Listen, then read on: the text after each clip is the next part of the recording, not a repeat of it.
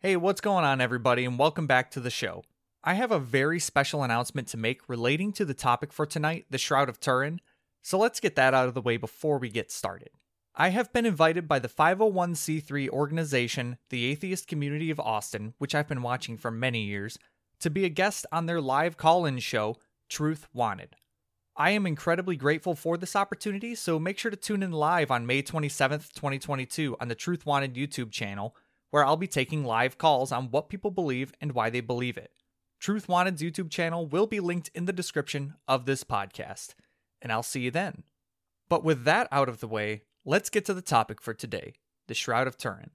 The Shroud of Turin is a linen cloth roughly 14 and a half feet long by 3 and a half feet wide, which believers, for the most part Catholics, say bears the image of Jesus Christ himself and may have been his burial shroud. Christians will often use the shroud as evidence for the existence of Jesus Christ as well as his divinity, sometimes referring to it as the best evidence we have of the crucifixion and resurrection of Jesus. For those of you listening on Spotify, I'm going to have a poll going about the Shroud of Turin at the end of the podcast, the question being Is the Shroud of Turin an authentic religious artifact? So be sure to answer the poll before leaving. But is the Shroud of Turin a real religious relic from the time of Jesus Christ? Or is this yet another hoax? Let's find out.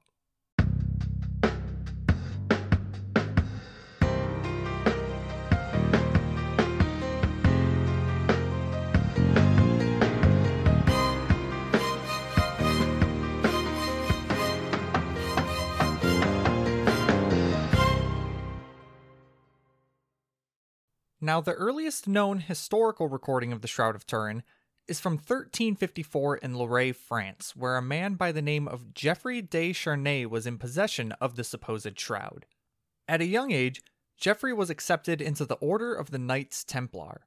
For those who aren't sure who the Knights Templars were, they were an order of devout and extremely murderous Christians who said and believed it was, quote, God's work to kill non Christians.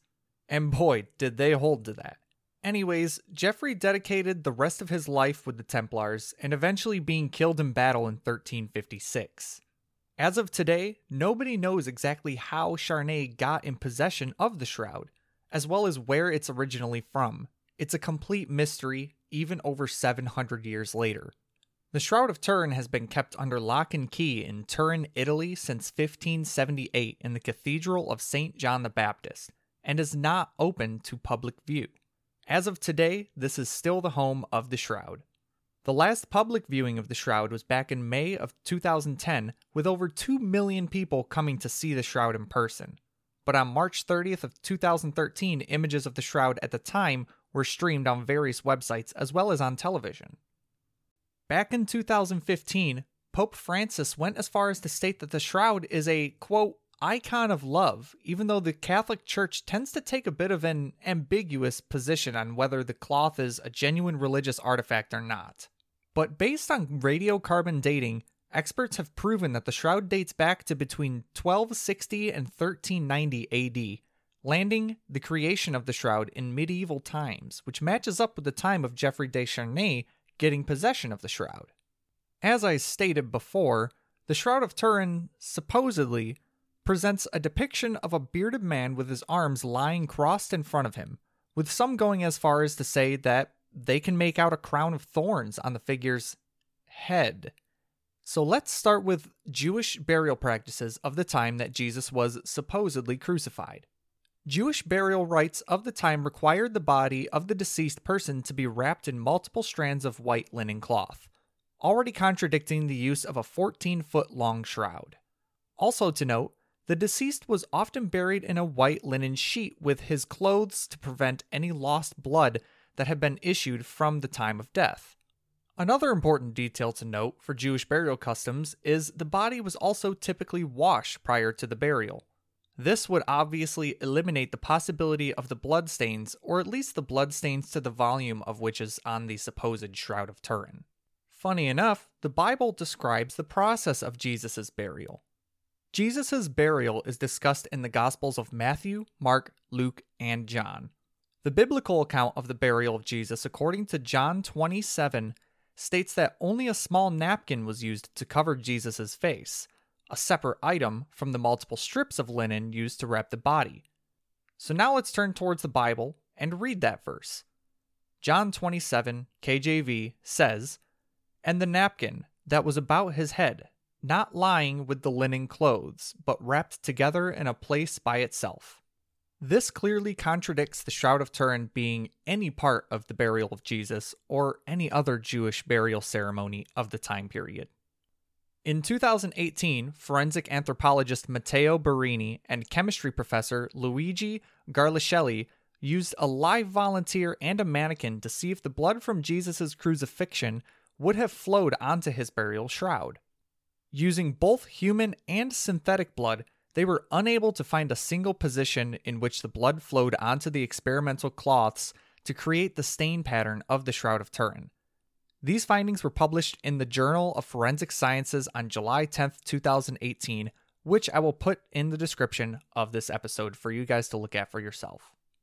Now, there are a couple of conspiratorial reports of famous artist and inventor Leonardo da Vinci having a hand in the hoaxing of the shroud. However, there is little to no evidence to support this conspiracy theory, and Da Vinci was a Catholic himself.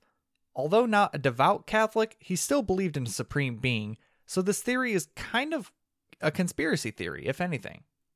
As far as the image of a man on the shroud, it wasn't necessarily even known about or noticeable until 1898 when amateur Italian photographer Secondo Pia took a negative photograph of the shroud, exposing the image.